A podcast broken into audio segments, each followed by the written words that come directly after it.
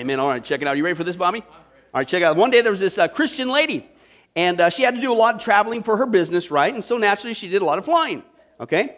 And so, but the problem was flying made her nervous there, and so she always took her Bible along with her to read, you know, to help her relax. Not a bad thing, it's good. And so one time she's sitting next to this guy on the plane, and, and he saw her pull out her Bible there, and, uh, but he gives out this little chuckle. you ever sit by those folks? yeah, right? Kind of laughed at her, and, and, went back to what he was doing. And, and, then after a while, he turned to her, and he goes, come on. He says, you, you don't really believe all that stuff in there, do you? Right? And uh, the lady replied, well, of course I do. It, it, it's in the Bible. And then the man says, oh, God, what, what about that guy that was swallowed by that whale? And the lady says, Well, yeah, Jonah. Yeah, I believe that. It's in the Bible. And so the man asks, Well, how do you suppose he survived all that time in the whale?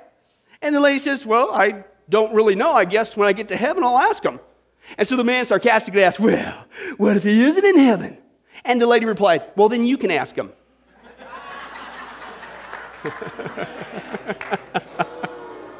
yeah. Now, how many guys would admit that was a pretty good comeback there from that Christian lady there? Not too bad.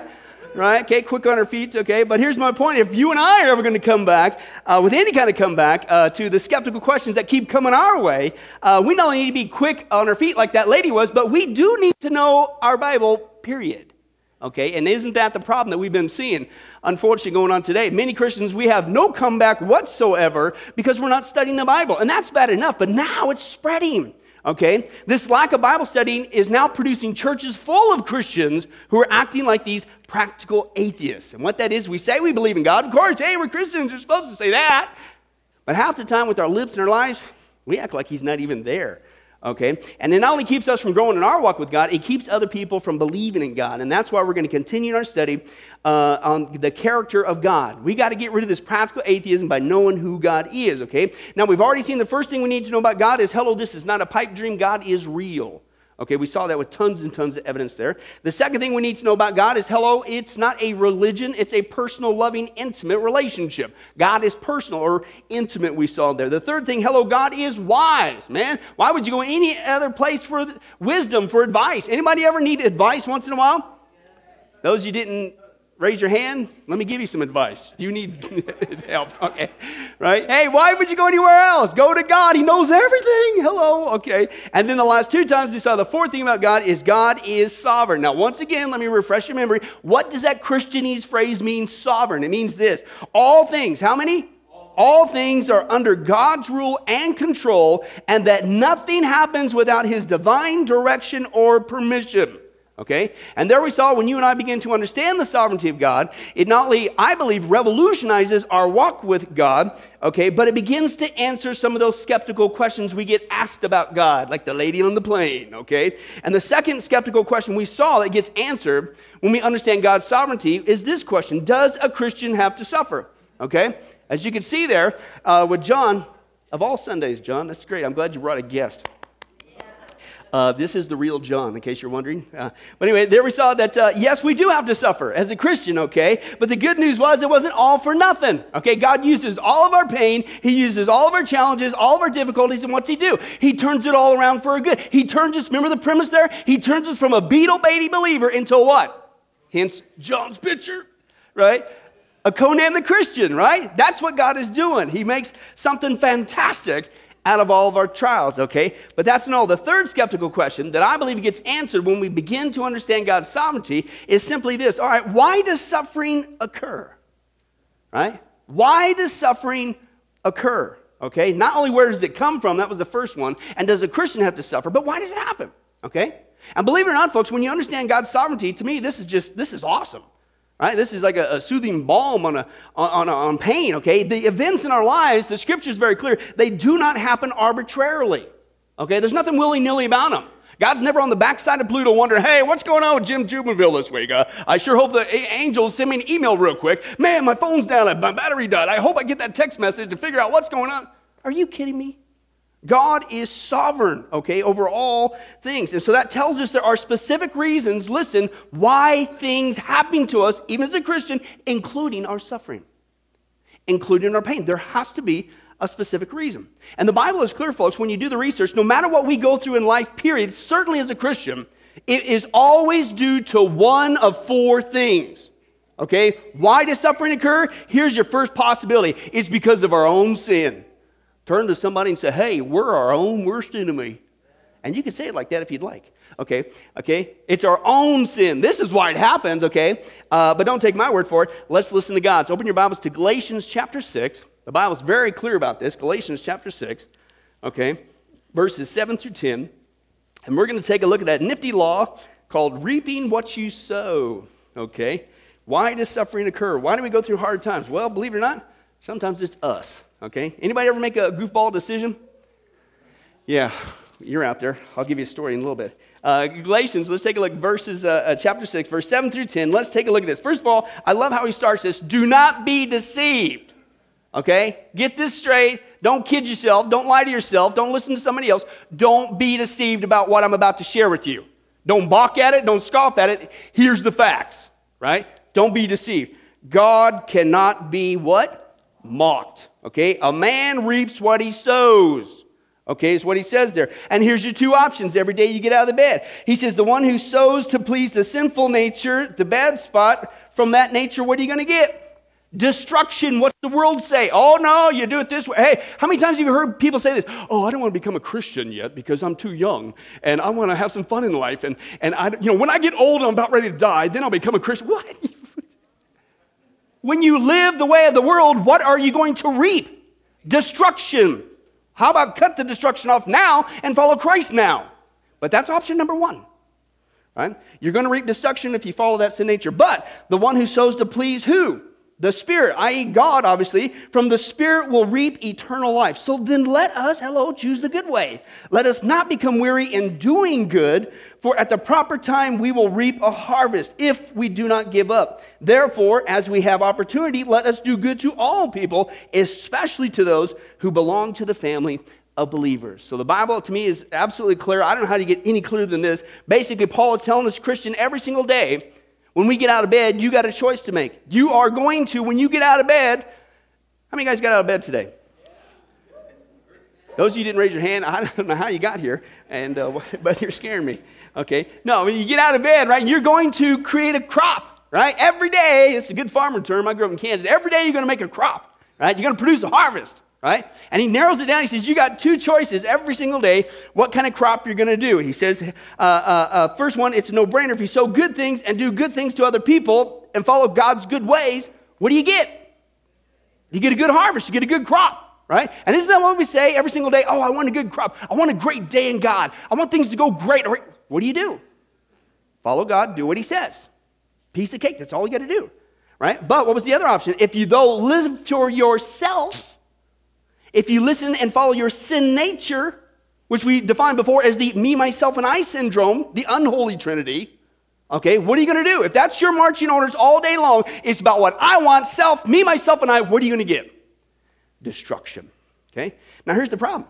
Even though this is uh, plain, uh, plain in the scripture, and by the way, did you notice God says, listen, you can balk at this rule, you're going to create a harvest every single day, good or bad, life or destruction. Don't mock me. This is the facts. Don't disagree with me. This is the way it is. You can balk at it all you want. God will not be mocked. This is the rule, the law of reaping and sowing. God cannot be mocked. Here's the problem. Even though this is plain in the scripture. And God says, Don't be deceived. This is the way it is. And I can't be mocked. Don't you mock me. This is the way it is. We still listen when we go through trials. I don't know if you've noticed this, but some people, listen, still want to blame their problems, their bad harvest, on God, on the devil, or other people instead of themselves. Now, those are going to be options. We'll get to that in a second. But instead of dealing with the biggest enemy, I believe, that we have as Christians, ourselves, the old us, the me, myself, and I syndrome, the unholy trinity, we are our own worst enemy. We don't deal with that. And so we always want to do the blame thing, and so you never deal with the source. Right? And it keeps the bad harvest going, okay? And if we're honest with ourselves, hey, listen, how many times do we got to learn this? How many times do we got to get burned? When we listen to ourselves, if that's what you're going to do all day, hey, it's, it's coming. Oh, the plant hasn't fully matured yet, but by the end of the day, you're going to get a bad harvest. You ever done that? Okay, let me give you just one example. Okay, this actually happened. Uh, I was flying back to uh, Kansas for uh, my 10th year high school reunion. Obviously, that was last year. Yeah, we'll preach on lying next week. Uh, but so 10th year high school reunion, right? And it was the first big reunion, right? Remember getting out of high school? It's like, oh yeah, right? So what, what's the temptation? The temptation is to show everybody how awesome you've become after 10 years, right? Becoming conceited, show them, you know, put on the big show and all that stuff. And but God was faithful. God was faithful. My conceit there, uh, Corey, he had other plans for me. And so there I was. I kid you not. Let me describe the scene for you, John.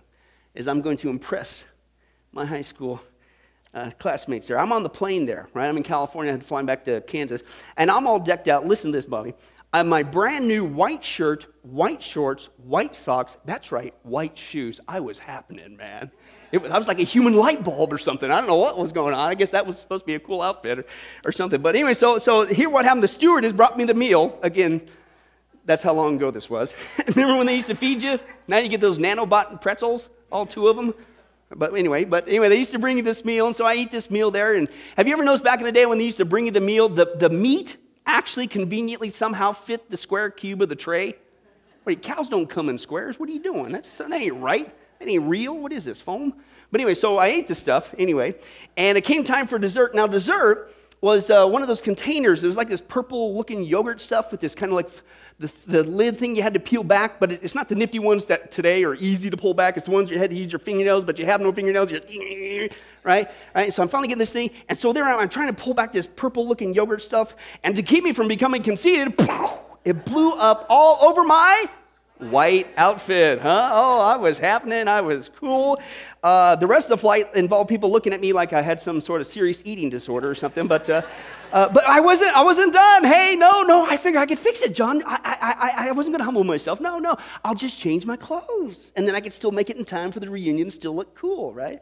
And impress everybody. So, so therefore, God wasn't done yet. So the plane lands and we come to a halt. And I bent down okay, to, to get my briefcase down there. I used to carry a briefcase before laptop bags came around. And uh, so I've written out, and I kid you not, as I went down, unbeknownst to me, the, the food tray fell down. And you know that. So I'm in that, and of course I'm always in a hurry, right? Boom, I hit the corner of the food tray, instantly got a big old black eye. I mean, instantly. It wasn't, it was just boom right there. So you got to be kidding me, man. And so, uh, anyway, so then, uh, I started to walk through the airport and I got this purple goo all over me. I got black eye. I was going, man, they're going to think I got in a fight with Barney the dinosaur and lost or something. But uh, so I, but I, I still wasn't done. I, I figured, no, no, no, no. I, I, will find some ice. I'll get this swelling to go down. I'll still look cool at the 10 year reunion.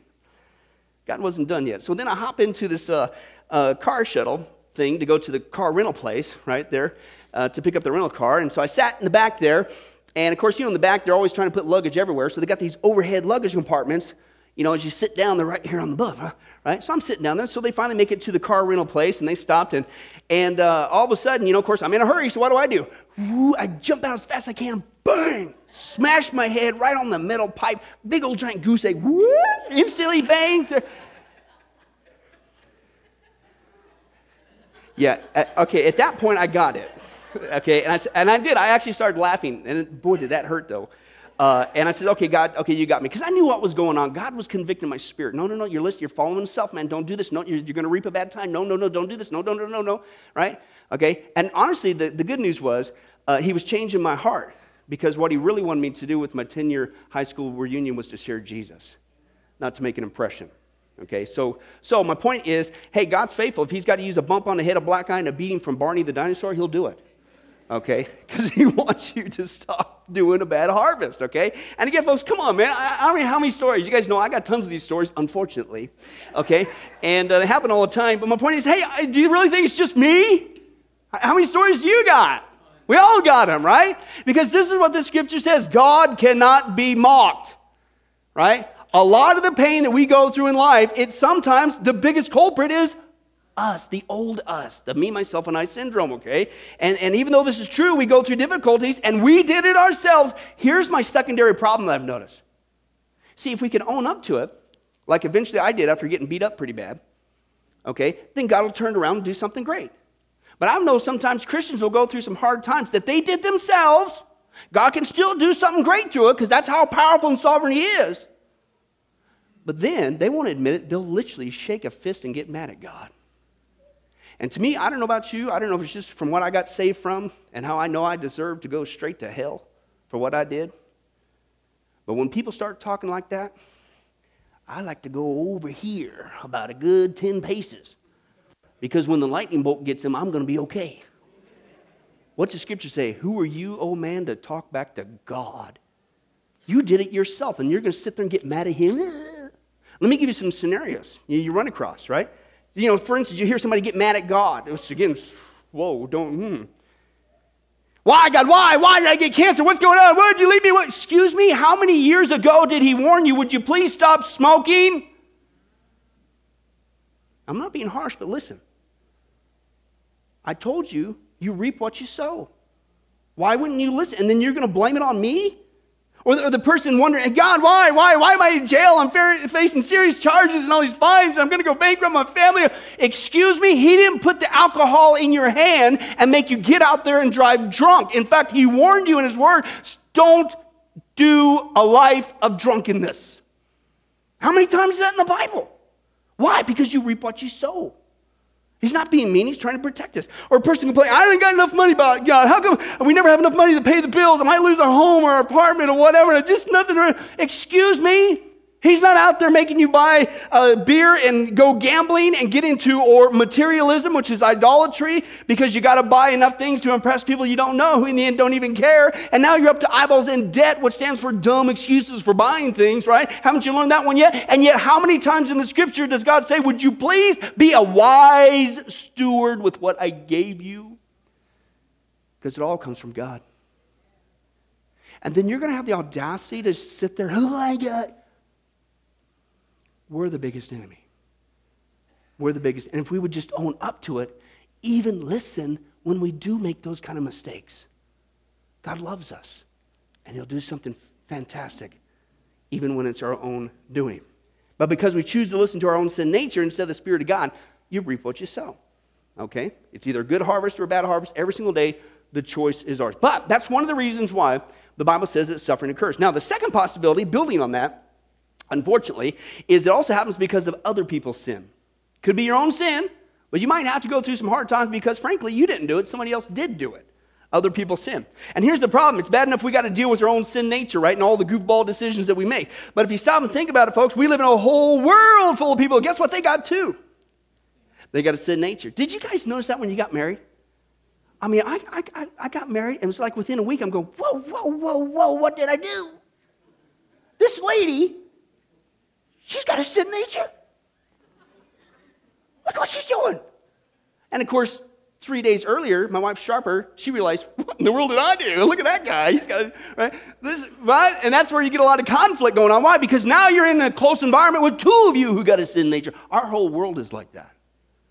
Our whole world has this sin nature. And contrary to what the world says, it started at birth. Okay? It passed on since the fall of mankind. This is what David says in the book of Psalm, Psalm 51, verse 5. He says, Surely I was sinful when? You don't become a sinner, you are born that way. Okay? Surely I was sinful at birth, sinful from the time my mother conceived me. Because of the fall of Adam and Eve, it's transmitted to every human being, and it's been that way ever since. Where do we get this rebellion? Where do we get this mindset that, oh no, I'm going to do it my own way. I'm going to become my own God. I'm going to decide what's good and right and wrong. They came from Satan. They came from the temptation of Garden of Eden. That mentality that the world says, do it all. It's about you, you, you, you, self, self, self. That's the fall of Satan. That desire to rebel, to do life your way or the highway. That's the fall of mankind. That's the sinful nature, okay? The world says that people are basically born good. The Bible says, are you kidding me? We're born dead on arrival spiritually. Okay, we are spiritually cut off from God because we're born with this sin nature. We've inherited this at birth. It wants to do its own thing, its own way, in its own time. Listen, and it will step on anyone and everyone who gets in their way. And we've talked about this so many times on Wednesday night studies. This is so easy to validate that we're born with the sin nature. We don't acquire it later or become one after we have some bad influences. No, you're born that way. And the easy way to demonstrate that is with kids, right? How many guys as parents, you work diligently the first six months of your child's existence teaching them this word they desperately needed to know. And that is this word, no. now, the answer to that is what? No. I didn't have to teach them no, right? Where did they get this rebellion when I would give them an order, ask them to do something? Where did that come from? I didn't teach them that word. My wife didn't teach me that. Where did you automatically get this rebellious desire? Yeah. Now, how many guys as parents had to teach your kids because, man, would you listen? I know you're about ready to talk. It's been about nine months now, and you're getting the goo goo gag ass down pretty good, right? Okay, I understand that, right? You're starting to throw the ball, so I'm starting to get more interactive. Hey, have you been there as a guy? Remember that? Right? You couldn't wait till your kid actually did something constructive to engage with them. Have you noticed that? Right? The ladies are all there. They're like the baby. I was waiting for Rebecca to do something. Move, will you? Throw a ball at me right? It's just a guy thing. But anyway, so they're doing pretty good. You know, nine months, they're starting to goo goo gaga gaga. And then I, I, was so desperate. And speaking of Rebecca, I, I was working so hard. I, oh, Rebecca, you're, you're just so, you're so generous. You're so kind. You, you give away your toys so freely. And, and every time somebody wants to borrow something, you, you, you do that. Uh, would you, oh, please, uh, Rebecca, would you please stop sharing so much? Did anybody have to teach your kid that? No. What is the, outside of no, what was the next thing that came out of your kid's mouth? Mine. I didn't teach you to say that. Where'd that come from? Right? It's what the scripture says. Surely we were born uh, sinful at birth from the time our mother conceived us. Now, that's all kind of in jest. That just proves the biblical point. The problem with that, without the Spirit of God, when this self gets out of control, it's destructive. When self is all about self, I don't care who gets in my way, I'll take you out. That's how evil that thing is. And that's where suffering comes from. And one guy puts it this way he says, Listen, who can explain? And these are all true eh, accounts, by the way. Who can explain a mother heartlessly drowning her two young children, supposedly to perpetuate an ill fated love affair? Remember that? Who can explain the cold hearted murder of their parents by two young teenagers? Who can explain the brutal killing and beating of a two year old boy at the hands of a 10 year old uh, and a 12 year old in England? Who can explain the dreadful crimes of at least two teenage girls in Ontario, where a young man tortured, raped, and mutilated them while the sister of one of the victims watched it and videotaped it later for their viewing pleasure? Who can explain the honor roll killings in Fullerton, California, when a handful of Ivy League students bludgeoned to death one of their classmates and then just calmly left for a New Year's Eve party? Who can explain the ripping open of a woman's body to wrench the child from her womb to kidnap it? The list seems endless and sickening. How will we give an answer for this? And he says it's obvious that the answers based on the world's assumptions can neither explain nor solve this remedy. But here's the good news the Bible can. We live in a fallen creation that's rebelled against God, full of people who want to be the master of their own destiny, who will step on anyone that gets in self's way including their own parents, their own children, or a random person who walks across their path. Why? Because surely we were sinful at birth, sinful from the time our mothers conceived us. We want what we want when we want it, not what God wants. We rebel against Him and His way, which is the best way always. But when you listen to that, that's why suffering occurs. It occurs because of your own sin nature, but also because we're surrounded by a whole world of people who are also filled with one of those. A third one, believe it or not, even though a lot of people don't believe this in the church, uh, why does suffering occur? Sometimes it is demonic. The scripture is clear. It's called spiritual warfare. Yes, folks, demons are real. Okay, this is part of the equation. I didn't say that. God did. Let me just give you one easy passage here from the Apostle Paul in Ephesians chapter 6, verse 10 through 13. Finally, be strong in the Lord in his mighty power. Put on the full armor of God. Why? Because, hey, the devil and demons are make believe. We're just trying to scare you. No, because it's real. Why would you have the armor in the first place? So that you can take your stand against who? The devil's schemes. For our struggle is not against flesh and blood. It's not just natural, sometimes it's supernatural. Okay? But against the rulers, against the authorities, against the powers of this dark world, and against the spiritual forces of evil in the heavenly realms. Therefore, put on the full armor of God, so that when, not if, when the day of evil comes, you may be able to stand your ground, and after have done everything, to stand. Okay? So here the scripture is very clear, folks, that uh, we are in a battle down here, are we not? The, the language, all of the scripture, we talked about that last week with the Memorial Day message freedom is not free. We are soldiers for Jesus Christ. How many times did God have to use battle terminology to describe what we're dealing with down here in life? And of course, it's a battle. Look at everybody's full of this sin nature thing, right? But there's a spiritual element. These entities called demons who rebelled against God as well, called demons, who followed the ultimate rebellion, Satan. and it's real, okay? And that's the problem. We treat the Christian life as, it is, as a cakewalk. And yet the Bible says, no, it is a battleground. Okay? And, and notice, according to our text, who is that battle against? I didn't even say this, God did. Against a real devil and real demons in real dark, evil places. And yet, as I shared before, the last stat I came across 65% of the professing American church doesn't even believe in a literal devil. What? What Bible are you reading? Right? 65% is crazy, okay? No wonder things are all messed up. I mean, no wonder the, the, American church is going down the tubes, right? We don't even believe in a literal devil. And think about it if you were him, isn't that one of the first things you would do to take out the church?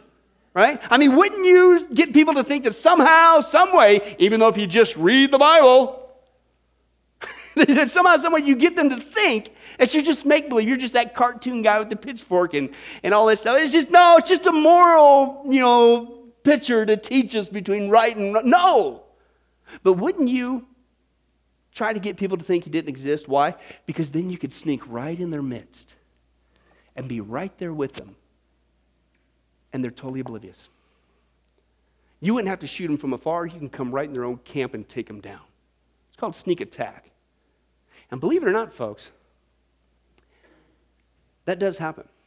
I've dealt with this in every single church that I've had the privilege of being a pastor in. Every single one of them. And sometimes, especially when things are going good, these people will come in your midst. And if you're not uh, finely attuned to the scriptures and the Spirit of God, they're there to bring destruction. Now, don't take my word for it. Let's look at some former Satanists who admit what they used to do while they were serving the devil. Let's take a look at that. Christians are the Satanist worst enemy. They are out to torment you. They are out to blackmail you. They, they will even kill you. They even tried to kill me um, when I came out of um, black witchcraft. If you're in a church where the Spirit of God is really moving and where the Word of God is really being preached and where prayer is really going up to heaven for the salvation of souls, then they're going to regard you as their mortal enemies, and they're going to be out there trying everything they can to, to destroy, to kill, and to maim, because that is, of course, the nature of Satan, and that is also the nature of his followers. They will try and infiltrate your church. They will try and set up whispering campaigns against the pastor and the elders. They may even try to seduce the pastor. For two years, I was involved in the Baptist church. I was constantly complaining about the pastor's sermons being too long, being too dry, sowing discord between the people, gossiping about others. As each member uh, is initiated into the coven, they are commissioned to do a job. And one individual's job may be to uh, desecrate a church. Some Satanists who were handpicked, um, the most powerful ones, were sent into churches to disrupt the meeting and we stopped people from going forward when they um, asked for people to go forward and accept Christ as their Saviour. I personally, in fact, was trained to learn all of the, the, the, the, Christian jargon, you know, to say hallelujah and praise the Lord and do all the right things. And yet I, I had no more idea of Jesus being my Savior than, than a man on the moon. If you can tear down the prayer foundation of a church, then you've destroyed that church. And that's what every witch or Satanist plans to do when they go into a church is to tear down that prayer foundation, and the rest of the church goes quickly after that. Wow. Not to freak you out, but who's that person sitting next to you? I, I was probably about a year and a half ago, I came across this pastor's report and uh, this was down in, uh, I think, uh, Australia, but I don't think it's uh, just uh, only for that area. And uh, in that particular denomination, they were put, it was such a repetitive experience that they had to put out a report to the pastors, and I got a copy of it. And the copy was basically watch out for these people who come to your church services. And they are, it's witches. And the witches are getting so bold because now Hollywood's made it all acceptable and people are getting into it. And they don't call it witchcraft anymore, it's Wicca, which is old fashioned witchcraft. Everybody's into these movies, witch movie, uh, demon movies, uh, vampire movies. All it's make it all conditional. So they're in there in the midst. They, they're getting so bold. They're coming into the church. The report said, and they said they're specifically in there. Listen, they, uh, some of the ones that were more charismatic, who believe in the speaking in tongues thing, whatever. That's a whole other issue. But people would think that, oh, look, they're speaking in tongues. No, they're not. They're in there saying their incantations, trying to bring a curse upon that church. And then they specifically want to influence people and use their charms to get favor and to work in and start teaching Sunday school classes and hopefully ultimately to get onto the board because the church goes down after that. Once you grab control of the leadership of the church, the church is done. This is real stuff, folks, that really goes on. Former Satanists admitting what they do, and yet 65% of the professing American church says, no, that's just make believe. Don't let those people try to scare you. Are you kidding me? Why does suffering occur? Because sometimes we're being attacked, whether we believe it or not, Christian, by the very forces of evil. And again, I'm telling you, especially when things are taking place that are good. Not necessarily when things are bad, it's because things are good. Because you're becoming a threat and somebody wants to take you out. You're making a difference for Jesus Christ. And notice again the tactics that oftentimes they use. Right? How many guys would admit that if today, right now, all six of those stained glass windows three on either side. Each one, six demons came flying in. How many guys would say you probably freak out a little bit? See, that's too obvious, right? Right? That's too obvious. So, so how do you take down a church, right? You can't do that. That's too obvious. People will catch on, lickety split. A, a little whisper here. A, a little slander here. Talking about, you know, get the Christians away from prayer and Bible study and getting serious about serving Jesus, and bang, you're done because you will end up destroying each other. Right? Be careful. Be careful. We need to support one another. But that's not the fourth possibility. The Bible says, why does suffering occur? Certainly our own sin nature, somebody else's sin nature, yes, spiritual warfare. But sometimes did you know it's none of that? Did you know it simply might be simply for the glory of God? Okay, and this is one I think that sometimes we miss. Okay? And this is one example we see in the book of John, chapter 9. Jesus talking about this, verse 1 through 3. As he went along, Jesus, he saw a man uh, blind from what? Birth. Now, notice the instantaneous response when somebody's going through a hard time, i.e., this guy's dealing with a health issue, blindness. What's the instantaneous response? His disciples asked him, Rabbi, who what? Sinned this man or his parents that he was born blind. See, isn't that what happens? You, it's bad enough you're going through a hard time in life, then somebody comes up to you with the gift of discouragement, I mean encouragement, all right? And oh, it must be some secret sin. Look what you did. maybe. Maybe it is. You reap what you sowed, but maybe not. Maybe it's to glorify God.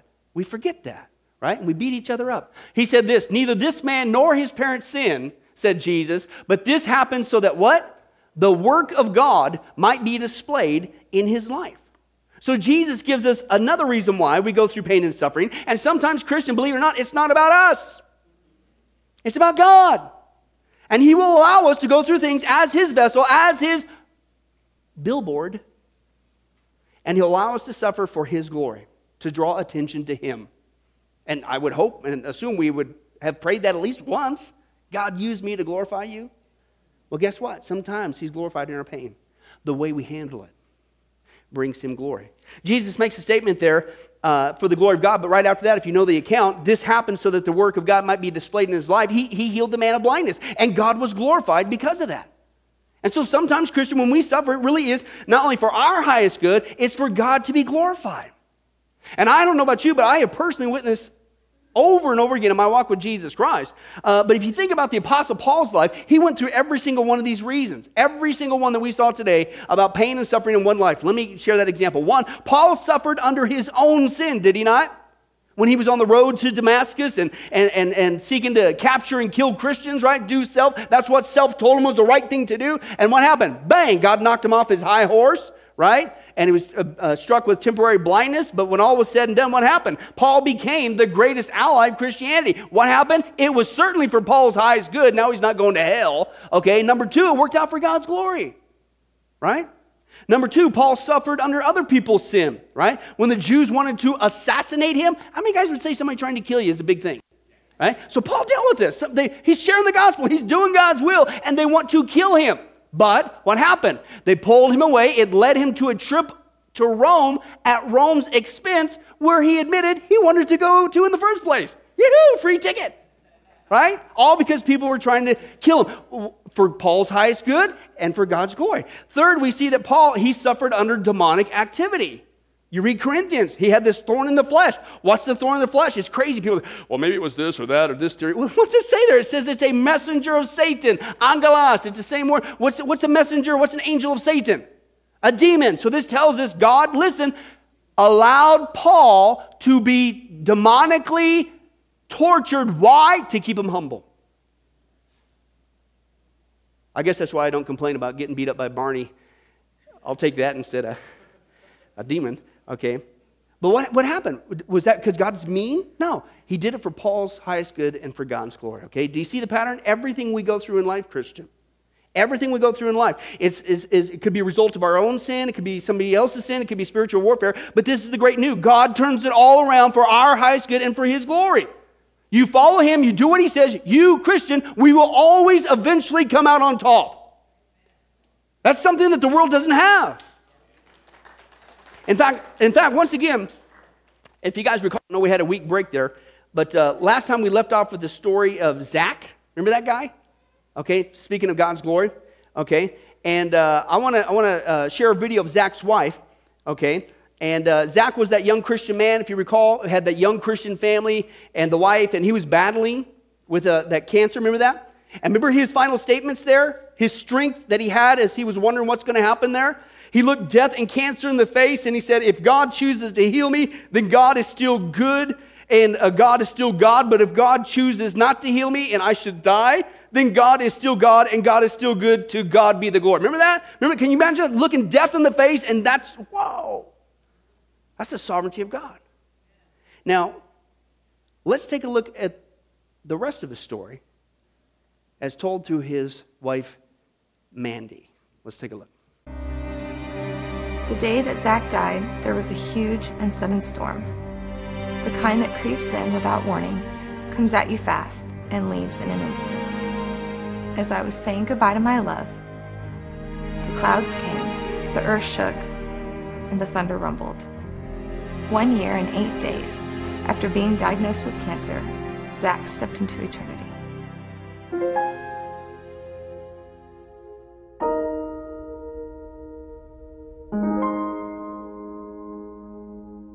Ever since I was a little girl, I asked God to bring me the perfect husband. Zach and I met in the fall of 1994, and after four years of dating, we got married. We added to the joy in our lives by having our only girl, Lizzie Darling. And then, 19 months later, God blessed us with our first boy, Jake. But our family wasn't complete there. We then had our cherry on top, Luke. We were a perfectly happy family of five. When Zach died, I was wrecked. In an instant, I had lost my husband, my best friend, and an incredible father. My world had changed forever. My identity in the past 17 years had been so much about who I was with Zach. He was my everything. Even though he dealt with a year long battle of cancer, it seemed all so sudden. And now the kids and I were left to learn how to grieve. We spent the next few months trying to figure out what this life without Zach was supposed to look like. His absence was overwhelming. I prepared way too much food at dinner, not remembering that he wasn't there to eat it with us. One side of the bed always stayed made. There was no one to sleep in it. His chair sat empty. And I no longer heard the sounds of him and the kids playing while watching TV. We were now a family of four. Grief is so hard. No one can tell you how you are going to feel or when it will strike. But God is so good and so faithful. He has given hope to our family. Hope for today when we grieve and all of the tomorrows that are yet to come. God has shown hope to my family through circumstances, gifts of goodness, and through the promises in His Word. Zach and the boys were always such huge Broncos fans. And in October, we had the opportunity to fly to Denver, Colorado, and get to meet two of the Broncos players, Tim Tebow and Britton Colquitt. This was such a dream come true for my boys.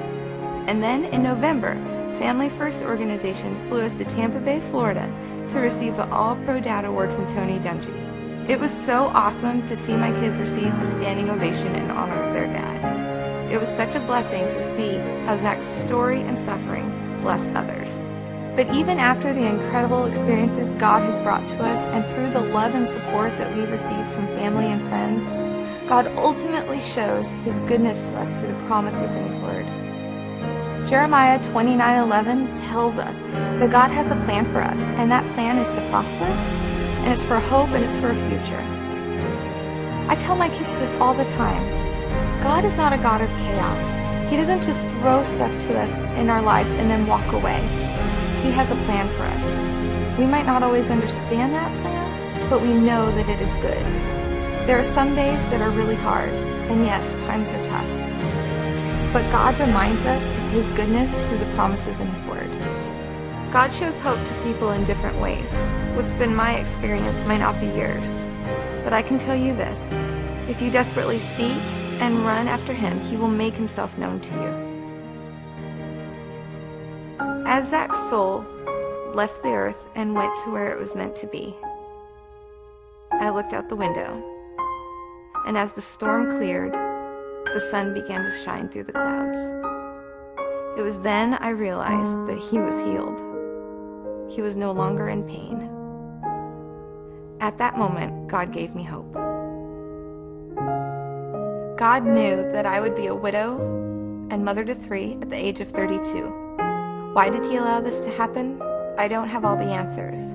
But I do know that I will praise God because through cancer and death and grief, God is still God and God is still good. To God be the glory.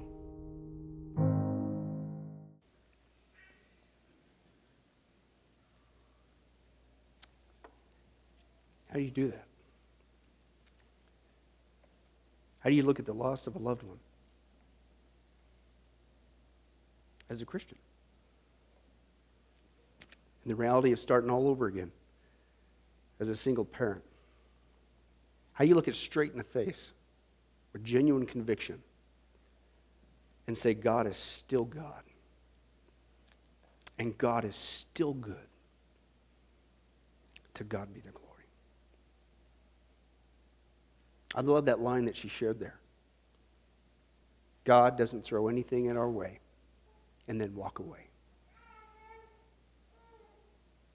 You do it when we realize that as a Christian, no matter what we go through life, even yes, sometimes it's because of our own doing, our own sin nature.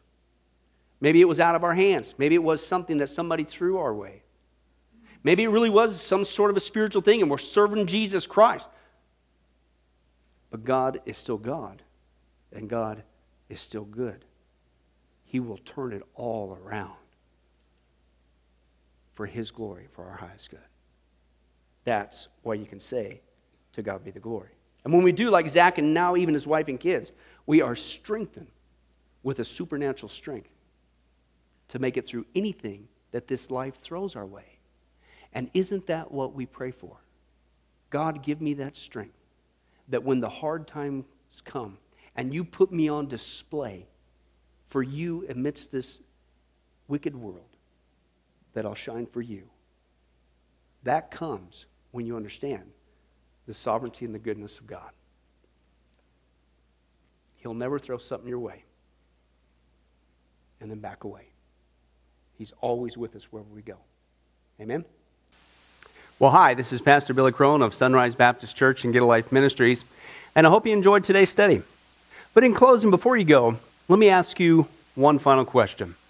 If you were to die today, are you sure that you go to heaven and not hell? You see, here's the problem the Bible says that nobody automatically gets to go to heaven, and that's because God is holy and we are not. The Bible says that the wages of our sin or our unholiness or the wrong things that we have done have separated us from God. And the wages of our sin or unholiness uh, means that we deserve to die and receive God's judgment to go to hell and not heaven. In other words, we're disqualified for heaven. And that's because God being holy and us being not, the two cannot mix. So, what are we going to do? Well, that's bad enough. The other problem is we don't even want to admit this dilemma even though God already knows it all. And so, out of love, God gave us something called the Ten Commandments to show us that we're really disqualified for heaven. We're not holy, we're not perfect like Him. Uh, let's take a, a, look at just a few of those uh, here today. Uh, the Bible says, the Ten Commandments says, You shall not bear false witness.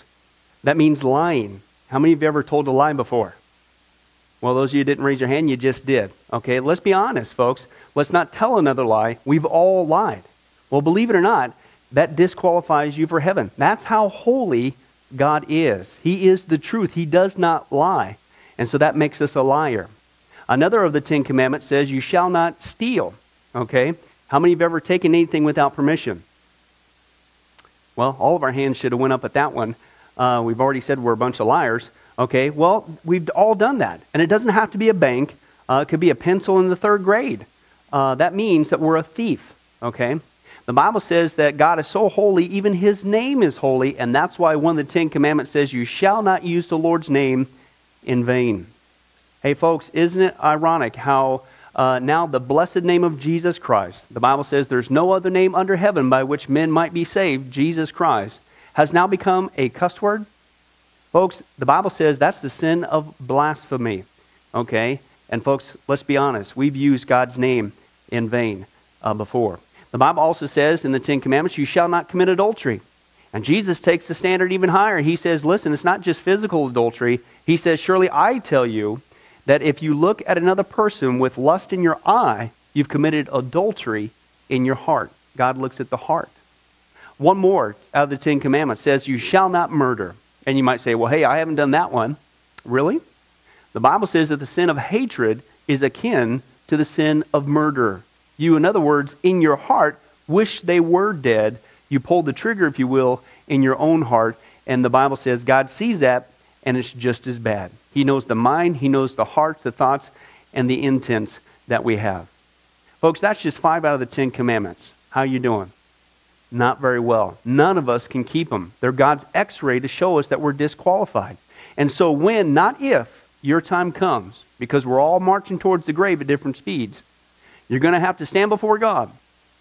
And you're going to have to uh, say who you really are. He already knows. Hey, God, let me into heaven.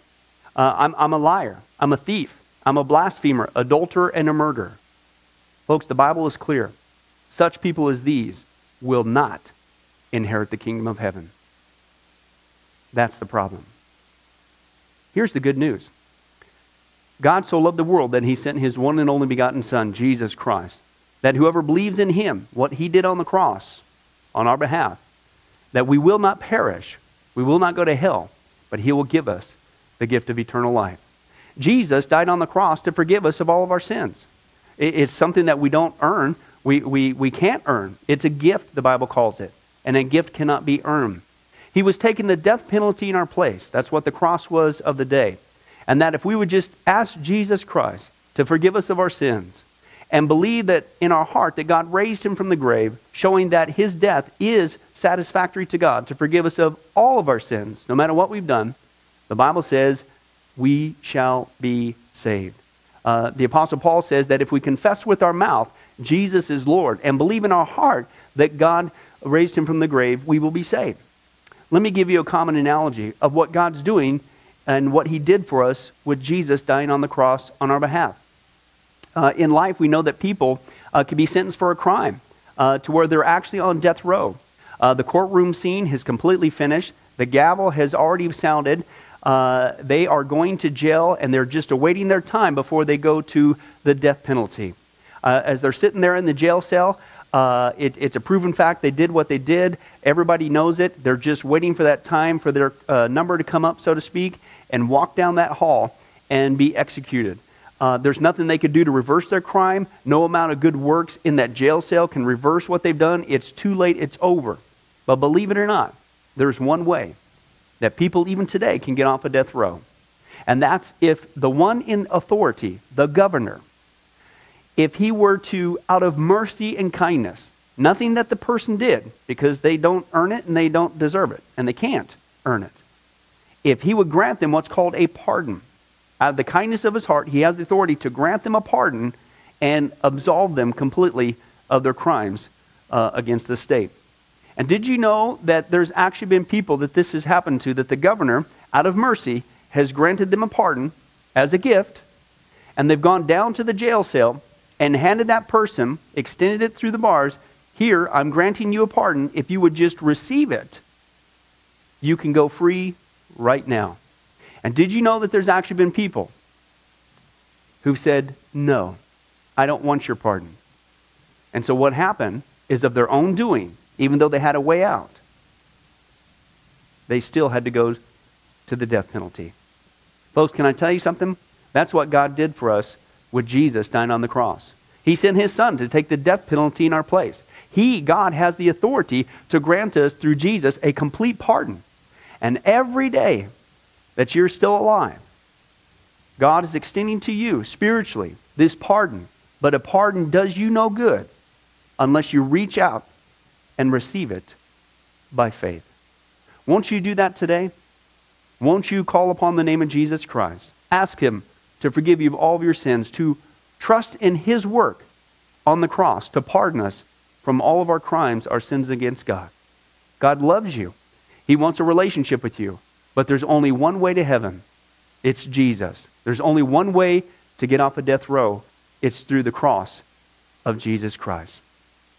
Won't you do that right now? Well, this has been Pastor Billy Crone of Sunrise Baptist Church and, and Get a Life Ministries. And if there's anything that we can do for you, uh, please don't hesitate uh, to contact us. Uh, our number, our information will uh, come up here on the screen shortly. And uh, uh, if there's anything we could do for you, please don't hesitate to let us know. thank you for joining us. And remember, I hope to see you in heaven. God bless.